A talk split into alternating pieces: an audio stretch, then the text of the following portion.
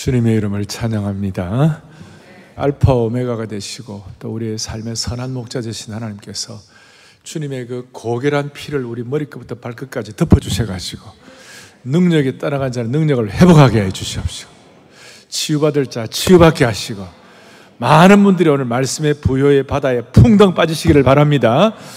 자, 오늘 예수님의 비유를 통한 세 번째 말씀이 오늘 드디어 대단원의 마지막 시간입니다. 마지막 방점을 찍는데 이 예수님의 비유 말씀을 오늘 29절에 보니까 29절에도 이렇게 나와 있습니다. 이에 비유로 이르시되 주님께서는 많은 비유를 말씀하시고 제가 24번을 말씀해야 할 정도로 어, 비유를 우리에게 주셨는데 비유의 핵심은 하나님의 나라, 천국, 그 하나님의 나라가 우리에게 도래하는 것. 그래서 오늘 마지막 시간에는 종말의 때, 우리가 종말의 때 하나님의 나라에 대해서 눈을 열고 하나님의 종말을 잘 준비하라 그런 뜻이에요. 그래서 어, 막 마음이 복잡한 거 다 닫아 걸고 지금 이 시간 아, 정말 말씀이 뭐라고 얘기하는지 그리고 저는 기도하는 것은 저는 부족함이 있지만 주님 말씀대로 목회하게 해 주십시오. 이게 마음의 소원이거든요. 여러분들도 말씀대로 한번 살아보게 해 주십시오. 이런 기도할 수 있는 거 아니에요? 그래서 오늘 핵심이 뭐냐? 우리는 하나님의 나라를 위하여 준비하는 하나님의 백성들인데 이 주님의 이 재림과 종말일 때 우리는 어떻게 준비해야 되나? 그러니까 그걸 준비하는 방법은 뭐냐면 항상 뭐예요? 기도하고 뭐예요? 깨어 있으라. 오늘 이 내용이 다른 마태복음이나 마가복음에도 다 나오는데 누가복음에는 기도란 말이 좀 더 들어 있어요. 다른 데는 깨어 있으란 말인데 기도가 더 들어. 왜냐하면 누가는 성령 충만 했어요. 사도행전도 쓰고 그랬기 때문에 한 번씩 말씀드리죠. 사도행전을 누가 썼어요? 저는 사도행전을 바울이 썼다 그러면 저는 돌아가시고 싶어요. 사도행전을 누가가 써 사도행전은 성령 행전이에요. 그리고 누가복음은 성령 충만한 그런 복음서예요. 근데 거기에 뭐가 추가되어 있냐? 기도하고 깨어 있으라. 그 기도하고 깨어 있다는 말이 어떤 뜻인가? 종말론을 얘기할 때 마태복음 24장, 25장도 동일하게 종말에 대한 내용인데 마태복음 24장, 25장에는 뭐라고 설명하고 있냐면 이렇게 나와 있어요. 24장 45절에 충성되고 지혜 있는 종이 되라. 그러니까 항상 기도하고 깨어 있다는 말과 충성되고 지혜 있다는 말이 동일한 말이에요.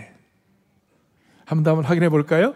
항상 누가 보면 뭐가 더 추가, 됐다고요? 기도가 추가되는데 항상 기도하고 깨어 있다는 말과 그 다음 뭐예요? 충성되고 지혜 있는 종이 된다는 말이 뭐하다? 같다. 동일하다. 예를 들어 이런 것입니다. 그러면 지혜 없는 게 어떤 건가? 어떤 신혼부부가 있었는데 신혼부부가 목사님 저는 요즘같이 어릴 때 아예 안 낳겠습니다. 왜 아예 왜 안 낳는데? 그러니까 저한테 당당하게 23절을 갖고 오더라고요. 그날에는 이미 아이 벤 자들과 젖먹이는 자들에게 화가 있으리니 종말의 때에 뭐 이런 얘기 하시는데 제가 어떻게 아기를 가질 수 있겠습니까? 그래 내가 이 사람아 그거는 예수 안 믿는 사람들이 하는 얘기야. 그 예수 안 믿는 사람들에게 주시는 말씀이야. 그런데 지혜롭고 충성된 종은 아이를 많이 낳아. 대한민국 사람이 됐으면 최소한 세 명은 낳아야지. 아니, 그게 어떻게 지혜롭고 어, 충성된 종입니까? 자네 아기를 낳아보면 알아. 아기를 낳아보면 인간이 되는 거야. 부모가 되는 거야. 부모는 마음대로 살 수가 없어. 부모는 함부로 살 수가 없어. 부모는 자기 마음대로 살 수가 없어. 부모는 자식을 키우는 부모는 지혜롭고 충성되지 않으면 자식을 키울 수가 없어. 아멘. 자식을 키울 수가 없어. 자식 키우다 보면 별일이 다 있어. 정말 어떤 미운 다섯 살이라고 장밖에 던지고 싶어. 그런데 그걸 내 자식이라고 한결같이 아끼고 사랑하고 주님의 사랑과 심정을 가지고 목자의 심정을 가지고 어이 어이 저 자식을 어떻게 제대로 키울까 그 마음 먹고 계속 생각하면 부모가 지혜롭고 충성되지 않을 수가 없는 거야. 그리고 이 아이들 제대로 키우려면 무슨 일이 벌어지는가? 이 아들을 위하여 깨어서 기도하고 항상 깨어서 기도하지 않으면 이 자식 제대로 못 커. 그리고 조금 더 지혜롭고 충성되게 되면 토요비전 새벽 예배 애들 데리고 와. 정말 지혜로운 어제 같은 경우는 우리가 3천의 기도를 했거든요. 3천 명이 와서 기도했다는 거예요. 어제 뭐 한 6, 7천 명 이상 그 성도들이 와가지고 본당 꽉 차고 바뀌었는데 3천의 기도가 뭐예요? 천장을 울리는 기도. 그 다음, 저만 왜 이렇게 좋아하죠? 천장을 울리는 기도. 제가 3천, 그 다음 두 번째 뭐예요? 천둥 소리 같은 기도. 세 번째 뭐예요? 천국의 물소리 같은 기도. 이걸 쫙 간절히 기도하는데 우리 아이들이 와서 그 모습을 보면 아이들이 지혜롭게 잘할 수가 있어.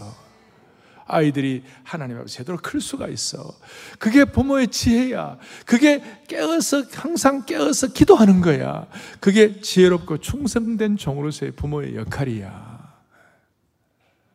그리고 이 준비한다. 우리 종말을 이제 종말로 이제 말씀을 하는데 이 종말에 대해서 우리가 준비를 해야 되는데 핵심은 이거예요. 오늘 지혜롭고 충성되면 오늘부터 잘할 수 있는 것이에요. 내일 충성되고 지혜로운 청지가 되면 내일부터 잘하는 거예요. 일주일 뒤에 충성되고 지혜롭게 되면 일주일 뒤에 잘하는 거예요. 1년 뒤에는 1년 뒤에 미루어지는 거예요. 여러분 1년 뒤에 한 달 뒤에 미루지 말고 오늘 오늘부터 지혜롭고 충성된 종이 되게 하시고 이걸 위하여 항상 깨어서 기도하는 종들 되기를 바랍니다. 음, 이렇게 하려면 먼저 우리가 이번 총 주제인 예수님의 비유 말씀을 통해 세판짜기가 가능해야 하는 거예요. 그래서 우리가 세판짜기가 뭐냐 그랬을 때 첫째 이 세판짜기는 다른 것이 아니에요. 지금 팬데믹 코로나 이후에 우리 지극히 곤란한 코로나의 강을 지나왔지 않습니까? 우리가 만약 코로나 이전의 삶이라든지 예전의 삶으로 다시 돌아간다면 그건 너무 안타까운 일이죠. 다시 돌아간다는 말을 resume이라고 그러죠. resume. 그런데 우리는 resume이 아니라 reset을 해야 돼요. 재설정, 완전히 새판짜기 리뉴얼 하는 거예요. 이건 단순히 무슨 초기화하는 리셋 정도가 아니라 재창조의 리셋, 재창조의 리뉴얼. 어떻게 보면 이건 reformation이에요. 개혁을 우리가 해야 할 줄로 믿습니다. 그래서 우리가 오늘 종말론에 대해서 눈을 뜨게 하시오. 그리고 제가 오늘 이제 종말론 얘기를 할 때에 그동안 종말론 하면 두렵고 어떻게 보면 좀 어둡고 좀 음습하고 그리고 종말론 옛날에 보면 종말론 할 때 뭐 몇월 며칠 예수님이 오신다 그래갖고 뭐 이래 했잖아요. 이런 사람들 때문에 종말론에 대해서 뭔가 희화되고 뭔가 어둡고 뭔가 음습하고 뭔가 두렵고 그런 것인데 오늘부로 모든 어두운 종말론은 다 종지부를 찍고 밝은 종말론 기쁜 종말론, 설레이는 종말론, 감사하는 종말론, 그리고 행복한 종말론의 깨달음과 은혜가 우리 모두에게 있어지기를 바라는 것이에요. 다시요. 두려움의 종말론이 아니라 다시 한번 예수님이 주시는 기쁨과 감사와 설레임의 종말론으로 주님이 변화시켜 주시기를 바라는 것이에요. 그러려면 이게 우리가 리셋 정도가 아니고 창조적인 새로운 리뉴얼이 우리에게 일어나야만 하는 것입니다. 이를 절박한 심정으로 우리의 그 마음에 소원을 해야 하는 것이. 자, 그러기 위해서 먼저 우리 깨달아야 할 것. 오늘 무화과 나무의 비유를 깨달아야 돼. 무화과 나무의 비유를 깨달아야 새 판짜기를 할 수 있는 것이에요.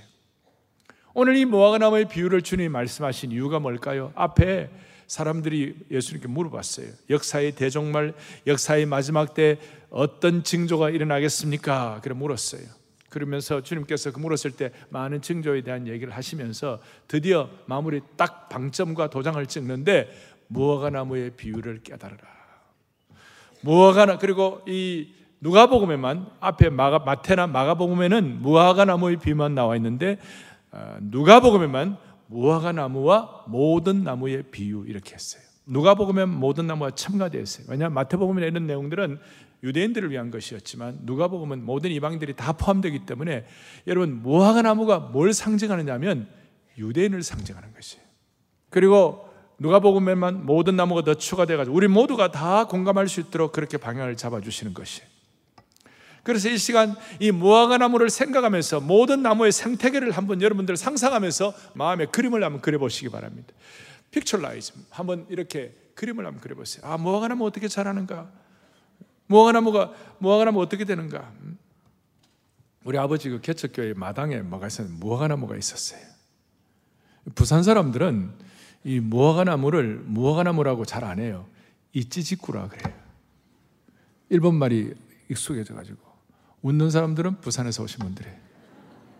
그 근데 이 무화과 나무가 아주 독특했어요. 뭐냐면 가을이 되면 잎이 다 떨어져요. 무화과나무 제법 잎이 제법 큰데 다 떨어져요. 다 떨어지고 난 다음에 이게 다시 봄에 다시 뭐가 나오겠나? 그런데 봄 되면요 연한 순이 나와요. 그리고 잎이 커지게 되는 거예요. 나중에 이제 열매가 맺히게 되는 거죠. 뭘 말합니까? 어, 다 아무것도 아닐 것 같고 다 죽은 것 같고 그런데 독특하게 무화과나무 그 잎이 큰 것이 다 떨어지는데도 불구하고 보면은 색상이 세상에 나온 거예요. 무화과나무의 세상에 나오는 걸 보거든 너희들은 종말의 때가 가까웠음을 기억하라. 그래가지고 그것이 큰 잎이 되고 무화과나무 잎이 커요. 나중에 열매가 맺히고 그 열매를 누가 먹느냐 제 동생하고 저하고 하다가 우리는 못 먹고 다른 사람에게 주게 되고 뭐 그렇게 했어요. 너희가 31절에 너희가 이런 일이 일어나는 것을 보거든 하나님의 나라가 가까운 줄을 알아라. 하나님 가까운 줄 알아. 그리고 그걸 위하여 지혜로운 청지기가 되고 충성된 종이 되고 기도 깨어 있으라. 그리고 32절에 이 세대가 지나가기 전에 모든 일이 다 이루어지리라. 자, 저 말씀에 우선 근접한 그 시대의 해석, 그 시대의 그 역사는 뭐냐면 예루살렘이 완전히 멸망을 했어요. 그 그대로 이루어졌어요. 그리고 지금 우리들 이 시대에 조금 더 확장해서 우리가 해석을 하면 오늘 예루살렘이 완전히 무너지고 증조 망한 그 멸망의 날이 온 것처럼 이 시대도 반드시 어느 날인가 하나님께서 무화과 나무의 징조를 통하여 어, 이스라엘에 그런 일이 일어난 것처럼 우리 모두에게도 종말의 날이 올 것이니라. 종말의 날이 올 것이니라. 예, 밝아야 되는데 종말이라고 그러니까 벌써 조금 좀 좁아져 있어요. 예, 음? 그러면 무화과 나무의 징조를 좀 더 구체적으로 뭐, 뭐 말하면 뭐 어떤 것이 될까? 첫 번째, 자몇 가지 말씀을 드려. 첫 번째 징조가 뭔가? 무화과 나무에 꽃이 폈습니다. 여기에 대한 해석은 뭐 여러 가지 있습니다만 기본적으로는 1948년 우리나라 건국과 함께 이스라엘 나라가 동일하게 건국이 되었습니다. 무화과 나무가 뭘 의미한다고 그랬죠? 이스라엘 나라를 의미한다고 그랬어요.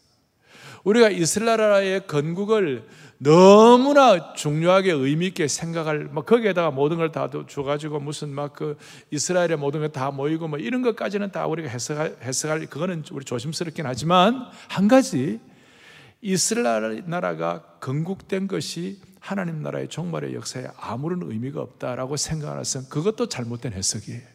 그러니 무화과 나무에 꽃이 폈다는 것은 1948년도에 이스라엘 나라가 건국되었다는 것이 종말의 중요한 징조라는 것입니다.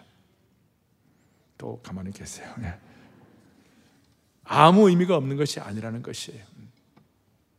그것은 하나의 중요한 징조예요. 제가 거기에다가 모든 의미를 다 부여할 마음은 없지만 그러나 징조가 있는 것이에요. 이거는 저는 가능하면 균형 잡힌 신학적 시각을 가지고 여러분들에게 말씀을 드리고 않은 사역자이기 때문에 기본적으로 무화과 나무에 꽃이 폈다 그랬을 때 이스라엘 나라의 건국이 여기에 포함된다. 이것 이 정도는 어느 정도 균형 잡힌 해석이라고 말할 수 있어요. 이해가 됩니까? 네. 두 번째로는 34, 35절에 지구상에 거하는 모든 사람에게라는 말이 나와 있는데 이것은 어떤 뜻인가 하면 지금 SNS 네트워킹이 일어나갖고 전 세계가 다 연결돼 버렸어요. 전 세계 컴퓨터, 커뮤니케이션의 거대한 흐름은 한 사람이 전 세계와 커뮤니케이션을 할 수 있게 되었어요. 그래서 이 팬데믹 이후에 포스트 코로나 시대에는 온라인과 오프라인이 예전보다 더 빨리 융합이 되어가지고 온라인 시대가 된 것이에요. 디지털 이것이 극대화되고 메타버스 시대가 된 것이에요.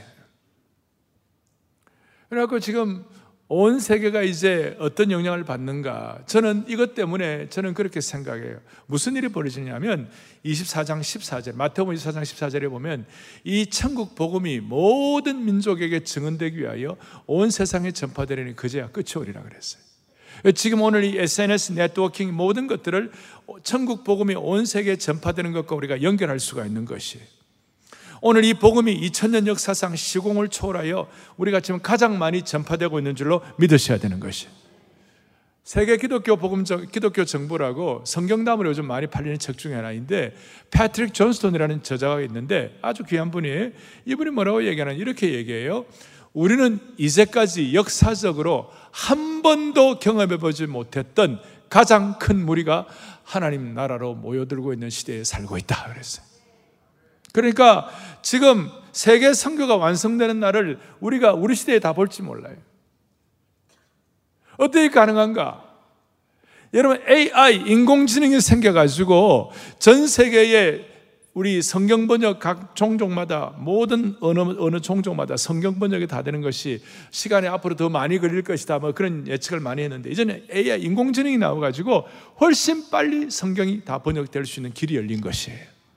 그리고 이 AI 이런 것 때문에 복음 전포와 복음 선포와 복음의 이 전해짐도 전 세계에 있는 모든 사람들이 너무 늦지 않게 최소한 생애에 한 번 이상은 복음을 다 들을 수 있는 그런 기회가 주어진 것이에요. 지금 전 세계가 그때 자 제가 지금 처음에 뭘 말씀드렸어요? 음? 지금 이스라엘의 건국, 전 세계 복음의 네트워킹, 무엇보다 복음이 전 세계에 전파되는 거예요.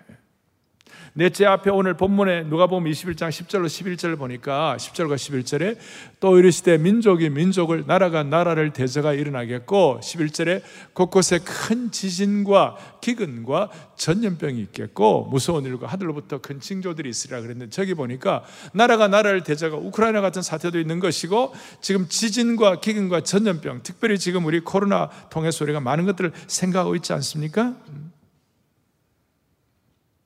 이런 것들이 있는 거예요. 이런 것들을 보면서 핵심은 이것입니다. 주님은 다시 오실 것입니다. 예수님이 이 땅에 예언을 통하여 이 땅에 초림하셨던 것처럼 2000전에 오셨던 것처럼 오늘 이런 징조들과 함께 이제 주님께서 예언하시고 말씀하신 대로 오늘 이런 말씀하신 대로 주님은 다시 재림하실 것입니다. 언제 오실지는 모르지만 저는 주님이 제 생에 오시기를 간절히 바라고 있는 것이에요. 그리고 불신자들에게는 이런 종말이 그저 두려움의 대상일 뿐이겠습니다만은 종말의 의미를 알고 있는 준비하고 있는 우리들에게는 그리스도에게는 이 종말은 기다림이고 소망이 되어야 한다는 것이에요. 그래서 만일 지금 우리에게 종말이 기다림과 소망이 아니라면 종말을 준비하지 않고 있다는 것과 비슷하다는 것이. 오늘 우리 모두는 주님의 종말을 기다림과 소망으로 기대하고, 기대하고 준비하는 축복이 있기를 바라는 것이 이걸 위하여, 이걸 위하여, 이걸 위하여, 이걸 준비를 해야 돼요. 36절, 이러므로 너희는 장차 올 이 모든 일들을 능히 피하고 인자 앞에 서도록 항상 기도하고 깨어 있고 준비하고 있으라. 그러니까 그리스도인이 가져야 할이 종말 의식은 두려움이 아니라 우리가 이 땅에서 인간의 시간 속에 살고 있지만 하나님의 시간으로 살아가는 사람은 이 종말의 기대감과 설레임과 행복한 시간이에요. 왜냐하면 여러분들이 이 땅에서 아무리 잘 살아봐야 천국의 1초와 비교가 안 되는 것이에요. 너무 중요한 것이에요. 그런데 우리가 준비를 잘 안 해요. 주일 학교에서 종말에 대한 성경 공부를 하고 들어온 아이가, 딸아이가 엄마에게 질문을 했어요. 엄마, 오늘 제가 주일 학교 가니까 교회 선생님이 그러시는데, 이 세상의 삶은 천국을 준비하는 삶이래요. 그래서 이 땅에서는 천국을 준비해야 되는 것이래요. 엄마 맞아요? 그러니까 엄마가 너무 기특해가지고 기워가지고 아 그렇지 맞지 그렇게 대답을 했어요. 그런데 그 딸아이가 엄마에게 다시 물었어요. 엄마는 작년에 미국 가기 위하여 엄청 준비를 많이 하셨어요. 올해는 또 유럽 간다고 동구 간다고 엄청 준비를 한 달 동안 준비하시는데 다른 나라 가실 때마다 한 달 전부터 미리 미리 여행을 준비하시는데 왜 엄마 천국은 준비를 안 하세요? 왜 천국 갈 준비는 안 하세요? 그 딸의 물음에 엄마가 당황해서 대답을 못 했다는 것입니다. 우리가 이 세상의 어떤 중요한 곳에 여행 가기 위해서는 준비를 그렇게 많이 하는데 정작 종말과 천국을 위해서 우리가 어떤 준비를 하고 있는가? 오늘 핵심은 항상 기도하고 깨어 있으라. 그리고 착하고 충성된 종으로 깨어 있으라. 왜 깨어 있어야 합니까? 천국이 도둑같이 우리가 생각이 그런 예측이 아니라 갑자기 오는 그런 거 있기 때문에. 그리고 기도하고 깨어 있으라 하니까 이 기도하고 깨어 있는 이 두 가지는 다 자발적인 행동이에요. 억지로 하는 것이 아니에요. 예수님의 재림을 사모하면서 기도하면서 하나님 나라 확장을 위해서 자발적으로 준비하는 것이에요. 우리가 왜 깨어 있어야 합니까? 예수님의 재림의 날짜가 확실하지 않기 때문에 우리가 준비를 해야 하는 것입니다. 재림이 도둑처럼 임한다고 했습니다만은 여러분 우리가 너무 준비를 잘해가지고 너무 준비를 잘해갖고 도둑이 안 오면 섭섭할 정도로 준비를 잘해야 돼. 예수님의 재림과 역사적 종말이 우리가 먼 것 같아도 여러분 최소한 우리 개인의 종말은 오는 것입니다. 그래서 어떻게 하면 우리가 항상 기도하고 깨어 있을까? 사랑의 교회는 916 한국교회 섬김의 날을 통하여 많은 성도들이 아, 손님도 모시고 이렇게 하면서 우리가 많은 준비를 하고 그렇게 했어요. 참 감사한 일이에요. 저는 저 나름대로 준비를 하는데 상당한 제가 어떤 중압감을 느꼈어요. 이 큰 집회와 이 큰 사역을 내 힘으로는 감당을 못하는데 어떻게 하면 좋을까? 그렇게 하다가 제가 이제 그 강단 기도를 하고 강단 기도 거의 마지막 때 사람에게는 진심으로 하나님께는 전심으로 이런 구호를 주셨잖아요. 그죠? 그래서 그 마음을 갖고 하는데 9월 26일 날 아침에 오후 2시부터 집회인데 아침에 제가 좀 산에 올라갔어요. 산에 올라가면 저 혼자 기도하는 장소가 있어요. 기도를 하는데 하나님이 제 마음속에 아 보통 집회를 하면 처음 시작 잘 해가지고 계속 이렇게 잘 해갖고 마지막 폐예배 때 결판을 낸다. 그러지 말고 이번 9.16 성김의 날은 아예 시작할 개예배 때 끝내라. 개예배 때 결판을 내라. 그러면서 제가 지금부터 42년 전에 옥천 수양회가 생각이 났어요. 옥천에 대학생들 그때 수양회 제가 책임 맡고 있었는데 아이고야 수양회 가는데 한 한 한 6, 70명의 불신자를 한 200명이 갔는데 6, 70명의 불신자를 데리고 갔어요. 그러니까 굉장한 영적인 압박감이 있었어요. 도착을 하면 보통 이제 오리엔테이션을 하고 개예배를 드리고 뭐 이렇게 하는데 도착하는데 비가 억수같이 쏟아지는 거예요. 밖에 나갈 수가 없었어. 충북 옥천인데. 밖에 나갈 수 없어가지고 막 하는데 막 그 개예배 하나님께서 은혜를 주셔가지고 보통 우리가 이제 6, 70명 불신자 형제들을 데리고 형제들 데리고 가면 모시고 가면 마지막 날 다 은혜 받게 하고 모든 거 종합해가지고 한 4박 5일 보통 이래 하거든요. 마지막 때에 콜링을 하고 예수 믿을 분들 앞으로 나오라고 마지막 결단하게 하고 그렇게 한다고. 그런데 개예배 때 너무 은혜를 많이 주셔가지고요. 음? 하여튼 거의 70명, 60명, 70명 갔는데 두 명 빼놓고 개예배 때 다 예수 믿기로 결심해버렸어요.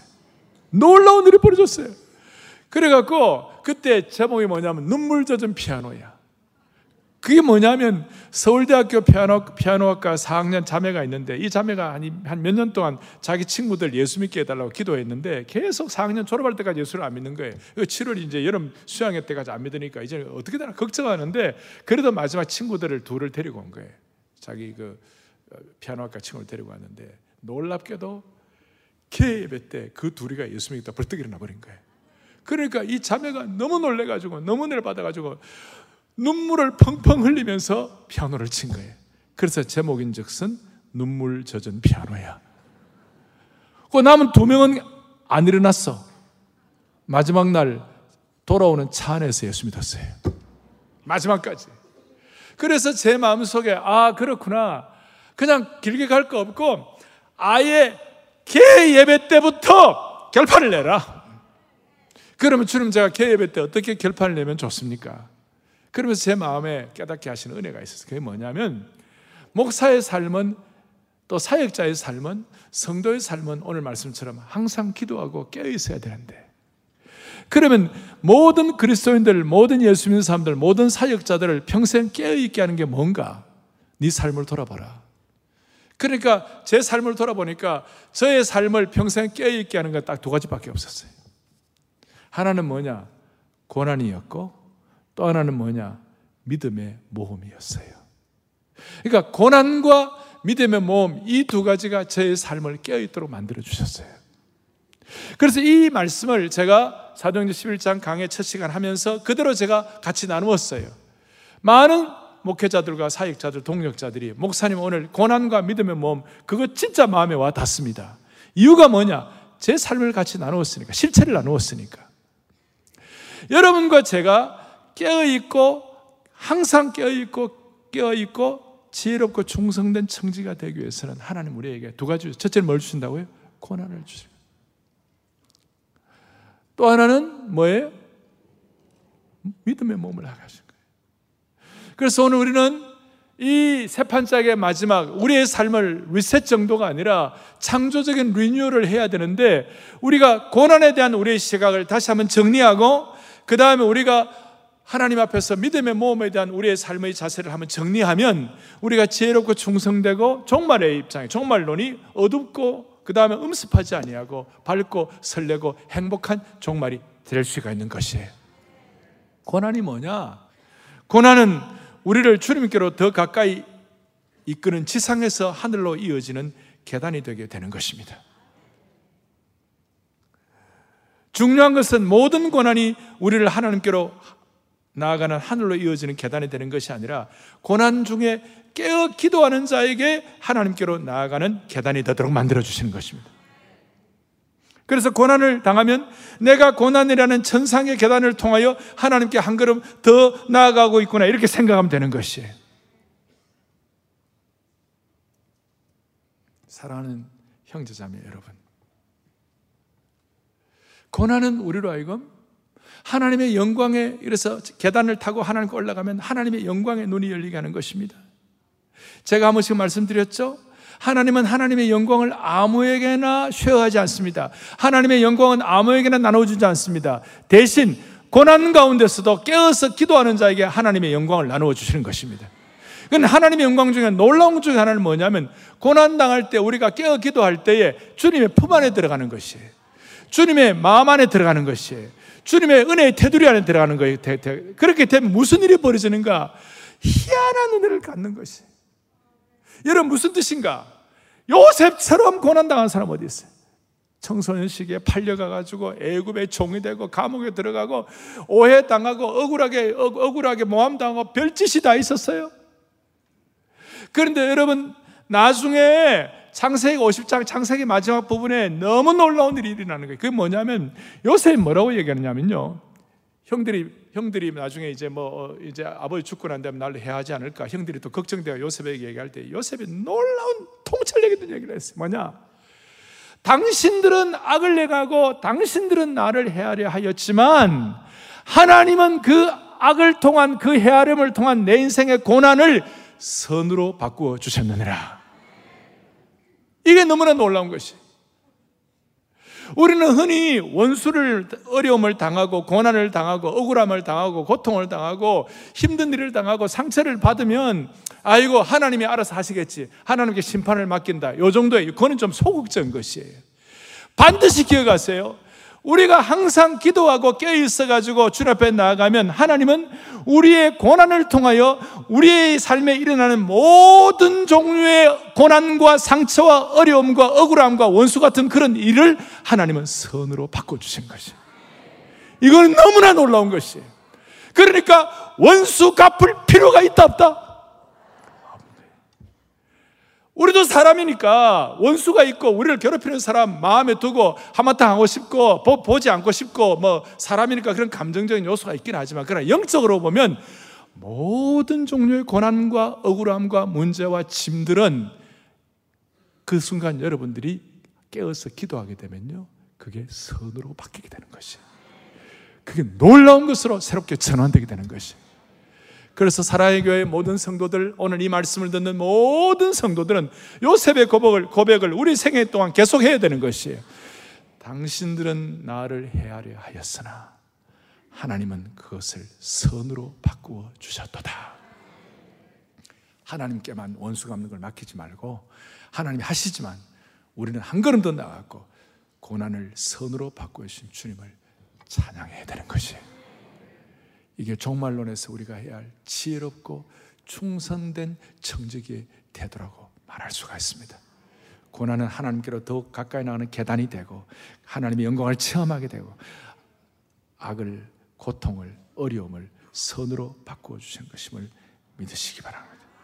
그러니까 여러분 기도하면 그래서 우리는 여러분 우리는 간절하게 기도 안 할 수가 없는 것이 그 7천 기도 용사 기도하면 다시요 고난이 우리에게 선으로 바꿔진다. 아멘. 그걸 알기 때문에 우리가 어려움을 너무 많이 당할 분들이 많이 계시잖아요. 그래서 어저께 여러분들에게 7천 기도 용사 임명장을 다 드렸어요. 어떠셨어요? 그냥 아예 원하는 사람들에게 우리 요청받는 것이 아, 아니라 아예 들어온 분들에게 이런 임명장 너무 좋아요. 박사학위 학위증 같아. 그래갖고 이거 멋있게 해요. 그래갖고 토, 토요비전 세미나배 7천 기도 용사 임명장 헌신 다짐 뭐 이런 거다 했어요. 나는 이게 박사학위 그건 줄 알았어요. 저는 우리 성도들이 이 종말의 이때에 7천 기도 용사가 되고 저는 7천 기도 용사가 아니라 7만 기도 용사가 되기를 기도하고 있어요. 이렇게 하면 하나님께서 깨어있게 하시고 지혜롭고 충성된 종이 되게 하시고 우리의 생애가 다하는 그날까지 우리는 우리의 삶의 모든 환경 가운데서도 하나님의 영광을 체험하게 하시고 악을 선으로 바꿔주시는 선을 체험할 수 있는 그런 축복을 받게 되는 것입니다. 이래 얘기해도 오늘 누가복음 21장 이래 했는데도 누가복음 22장 보면 제자들은 게세마네 동산에서 잠잤어요 그냥. 이런 말해도 이게요 이게 완전 내 것으로 체화돼야 한다는 거예요. 그래서 그때 주님께서 또 말씀하세요. 항상 기도하고 깨어 있으라. 코로나 기간 동안 혹시나 우리 가운데 기도에 녹이 쓸어버린 분이 계시면 오늘 기도가 회복되었으면 좋겠습니다. 그리고 하나 껴있기가 또 하나 필요한 것은 믿음의 모험이라고 그랬습니다. 하나님 우리의 고난당하게 하시고 그 다음 믿음의 모험을 하게 하십니다. 모세가 그랬습니다. 40년 동안 무서운 고난당하고 그 다음에 모세는 믿음의 모험을 하게 된 것입니다. 홍해를 가르고 반석을 샘물을 터뜨리고 그 광야에서 모험의 지팡이를 들고 아말렉과의 전쟁을 싸우게 되는 것이에요. 바울도 수많은 고난 당했죠. 사, 40에 하나 가만매 태형을 여러 번 당하고 풍랑 폭소 고난 당하고 뭐 굶고 그러면서도 이방 선교에 대한 거룩한 모험을 감당해. 모든 믿는 자에게는 이런 믿음의 모험의 DNA가 있다는 사실을 믿으시기 바라는 거예요. 이게 그리스도인이 갖는 독특한 속성이에요. 그래서 제가 지금 믿음의 몸이라는 말을 할 때에 여러분들의 가슴이 뛰지 않는다면 내 속에 하나님의 창조성이 좀 덜 들어와 있구나 이런 생각도 무리가 아니에요. 우리 하나님은 God of Creation, 창조의 하나님이에요. 우리 하나님은 창조하실 때도 모험하신 거예요. 아, 우리 하나님은 지금도 뭘 하고 계신가? 구원의 모험을 하고 계세요. 하나님의 구원의 모험은 하나님께서 계속적으로 개입하셔야 할 가슴 졸이는 모험이고 하나님께서는 지금도 우리가 구원의 길로 그 구원의 길을 걸을 수 있도록 항상 깨어서 기도할 수 있도록 지금도 우리가 동행하시며 쏘내 주시는 것은 정말 하나님의 모험이에요. 오늘 살아가는 교우들이요. 여러분의 삶을 돌아보시기 바랍니다. 1년 전의 삶보다 지금의 삶이 신앙적으로 더 건강하고 더 깊고 더 역동적이 되기를 바라는 것입니다. 그런데 10년 전이나 지금이나 내 삶에서 신앙적인 진보가 없다면 믿음의 몸으로 살지 않는 것이에요. 믿음. 오늘 예수님의 세 판짜기 이, 비, 이 놀라운 비유의 말씀 이제 마무리하겠습니다. 다시 한번 이 종말론이 어두운 종말론이 아니라 밝고 환하고 설레는 종말론이 되기 위하여 우리 다시 한번 복음의 깊은 핵심이 여러분들의 깨달아지기를 바랍니다. 무슨 뜻이냐? 마지막 심판 때 종말의 날 그때 누가 나를 구원할 겁니까? 다시 한번 이 구원의 문제를 정리하셔야 합니다. 여러분이나 저나 여러분의 인생에서 어머니만큼 저를 사랑하고 지난주에 저희 어머니 일주기 추도기를 지났는데 제가 마음 생각을 어머니만큼 나를 사랑하는 사람 어디에 있는가? 어머니가 나를 그렇게 사랑하셔도 어머니는 나를 구원할 수가 없어요. 이게 구원의 독특성이에요. 아내와 남편이 여러분들을 엄청 사랑해도 그 아내와 남편이 여러분들을 구원할 수 없어요. 세상에 똑똑하고 잘나고 멋진 사람들, 대단한 사람들, 대단히 지혜로운 사람들도 절대로 여러분들을 구원할 수 없어요. 아버지가 여러분들을 구원하지 못합니다. 우리 주위에 살아가는 사람들이 여러분들을 구원하지 못합니다. 누구도 여러분들을 구원하지 못합니다. 그럴 때 우리는 심판대 앞에 종말의 날 어떻게 서야 합니까? 그 시간이 점점 다가오고 있습니다. 어떻게 합니까? 요한복음 3장 14절 15절의 말씀이 답입니다. 또박또박 같이 하겠습니다. 모세가 광야에서 뱀을 든 것 같이 인자도 들려야 해 이는 그를 믿는 자마다 영생을 얻게 하려 하심이니라. 아멘. 그를 믿는 광야에 뱀을 본 자가 살아날 다 죽어가고 있는데 저 노뱀을 보면 산다고 그랬는데 다들 팅팅거리고 노뱀이 어떻게 우리를 구원하나 모세의 말을 믿지 않았어요. 그러나 믿은 사람들은 다 구원받았어요. 이 예수님의 구원 진리가 어떤 사람이 너무 단순해 보일지 모릅니다. 그러나 성령께서 역사하셔서 오늘 이 예배에 처음 오신 분들이 계시다면 우리 엄마가 나를 구원 못하고 사랑하는 아내와 남편이 나를 구원 못하고 세상의 아름 주위의 귀한 사람들이 나를 구원 못하지만 오늘 피 묻은 십자가의 복음의 은혜를 깨달으면 그 십자가 앞에 우리가 다가가면 내 공로가 아니라 주님의 보혈의 피의 은혜를 믿고 다가가면 그분이 우리를 구원해 주실 것입니다. 그 구원의 은혜를 믿는 사람들은 정말 의식이 가득 차 있을 것이고 정말의 축복을 받은 사람들에게는 지혜롭고 충성된 청직으로서 항상 기도하고 깨어있고 항상 기도하고 깨어있기 위하여 고난도 선으로 바꿔준 걸 믿고 그 다음 믿음의 모험을 통하여 우리가 7천 7만 기도 용사가 되어 갖고 우리 시대 때 그 바다가 뭐 할 거예요? 우리 시대 때 세계 선교를 마무리하고 복음이 전 세계에 선포될 수 있도록 저와 여러분이 쓰임 받을 때 하나님 우리의 생애를 참으로 아름답게 만들어 주실 것입니다. 할렐루야.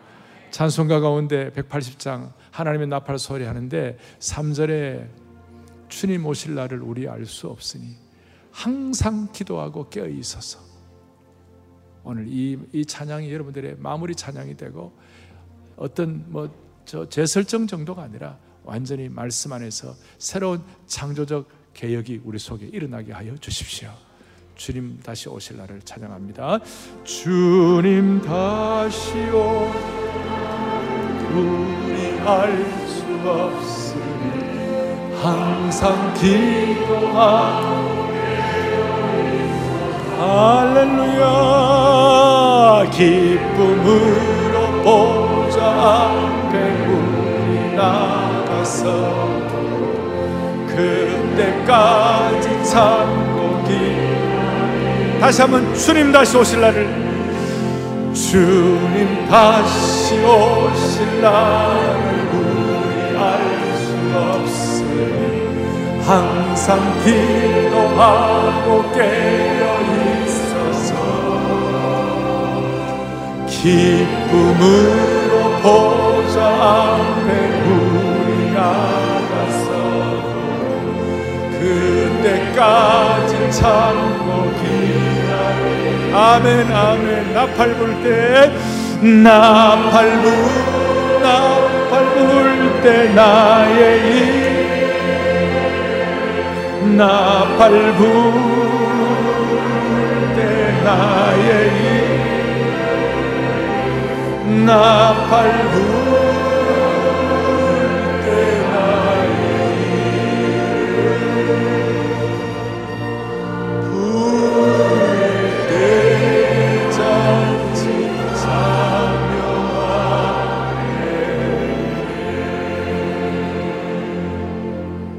우리 주님 부르실 때 이름 부르면 그대로 네 감사합니다라고 뛰어나갈 수 있는 종말의 때 준비된 지혜로운 청직이 되기를 바랍니다. 이것이 바로 예수님이 말씀하신 세판짜기의 결론이라고 말할 수 있습니다. 가슴에 손을 얹겠습니다. 자비로우신 하나님 아버지, 올마이티 가드 능력의 하나님 아버지 오늘 이 귀한 예배에 우리를 불러주신 주님을 찬양합니다 한 명도 예 없이 지혜롭고 충성된 종이 되게 하옵소서 어린아이 하나라도 종말론적으로 키울 수 있도록 도와주시옵시고 우리 모두가 다 7천 기도 용사가 되게 하여 주셔서 믿음으로 모험하고 고난도 선으로 바꾸신 하나님 앞에 감사, 감격, 찬양하는 평생이 될 수 있도록 은혜 베풀어 주시옵소서. 우리에게는 종말이 두렵고 음습한 것이 아니라 밝고 설레이고 기뻐하고 감사하는 종말이 되게 해 주신 줄로 믿습니다. 모두가 다 십자가 앞에 가까이 나가게 하시고 우리에게 있는 모든 고난들이 선으로 바뀌는 그 은혜를 가지고 하나님을 찬양하고 영광 돌리는 평생이 되게 하옵소서. 오늘 예배 참석한 분들 한 명도 예 없이 예수님의 세판짜기 비유를 통한 하나님 나라의 새로운 사람으로 복음의 영광을 위하여 무장된 자로 만들어 주실 줄 믿사오며 예수님의 이름으로 감사하며 기도 올리옵나이다. 아멘.